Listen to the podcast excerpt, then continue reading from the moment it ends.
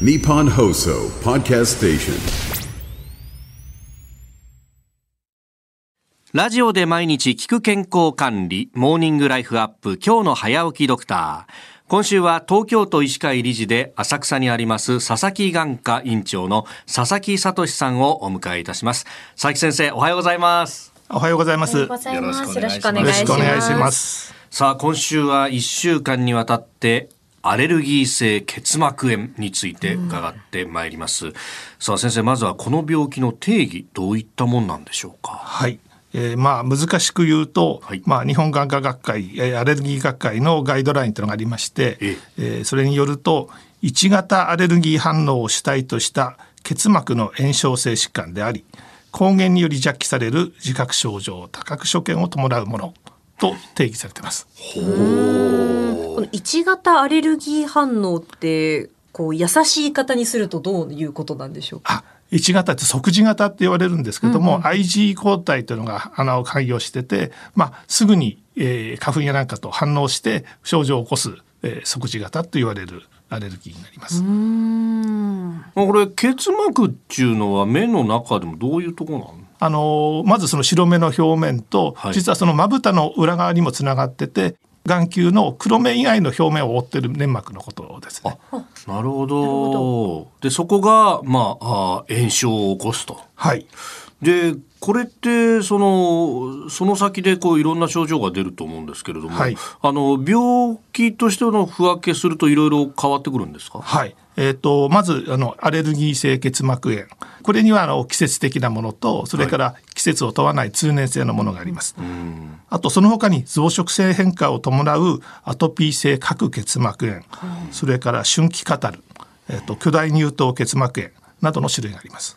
まあでも、そう、そういうのを総じてアレルギー性結膜炎っていうふうに言う。そうですね。アレルギー性結膜疾患。結膜疾患。はい。でまあこのねあのその原因となるものでいろいろ変わってくるかと思うんですけれどもまあなんといってもこのアレルギー性結膜炎ってパッと聞いたらこの時期だとああ花粉症だよねっていうふうになると思うんです、はい。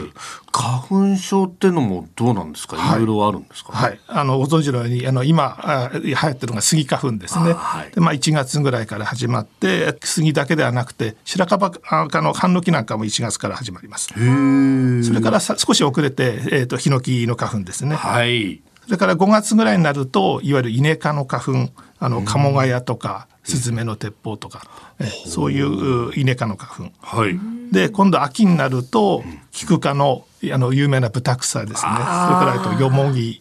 えまあ冬以外は何かしら花花粉が飛んでると。なるほど、ということはあのアレルギー性結膜炎の中にもこういろいろあるってお話先ほど伺いましたけど、季節性のアレルギー性結膜炎がいわゆる花粉症によるものっていう考え方にそうですね、えでもなんかこうやってなんか飛んでいる季節を見るとなんかもう通年のような気もしていきますよね。はい私なんかあの初めはイネ科だったんですけどもそれが、ええーヒノキ杉に、えー広がってそれから今度秋にも広がってもうほとんど一年中、えー薬を使ってます。そうですよね。僕も確かに豚草とか秋にも出るなっていうね、感じがありますけど、これ他の国々だと、なんか花粉症的なものってあったりするんですか？あそうですねまずね花粉症のこと英語でヘイフィーバーって言うんですけどもヘイフィーバー。えーヘイって枯れた草なんですね。ほうえー特にあのヨーロッパ、えー、とオランダイギリスなんかではあの牧草イネ科の牧草を使うんですけどもそれをこう枯らして使うんですそれで起きる花粉症が、えー症状がヘイフィーバ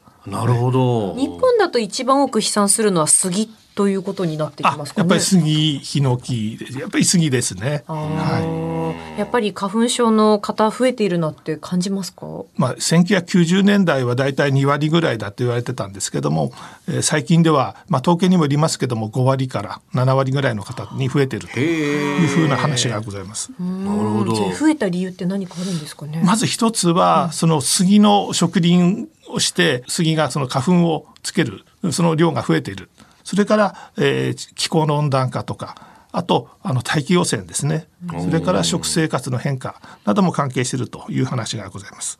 えー明日もですね、この花粉症について、佐々木眼科院長、佐々木聡さんに伺ってまいります。先生、明日もよろしくお願いします。よろしくお願いしお願います。します。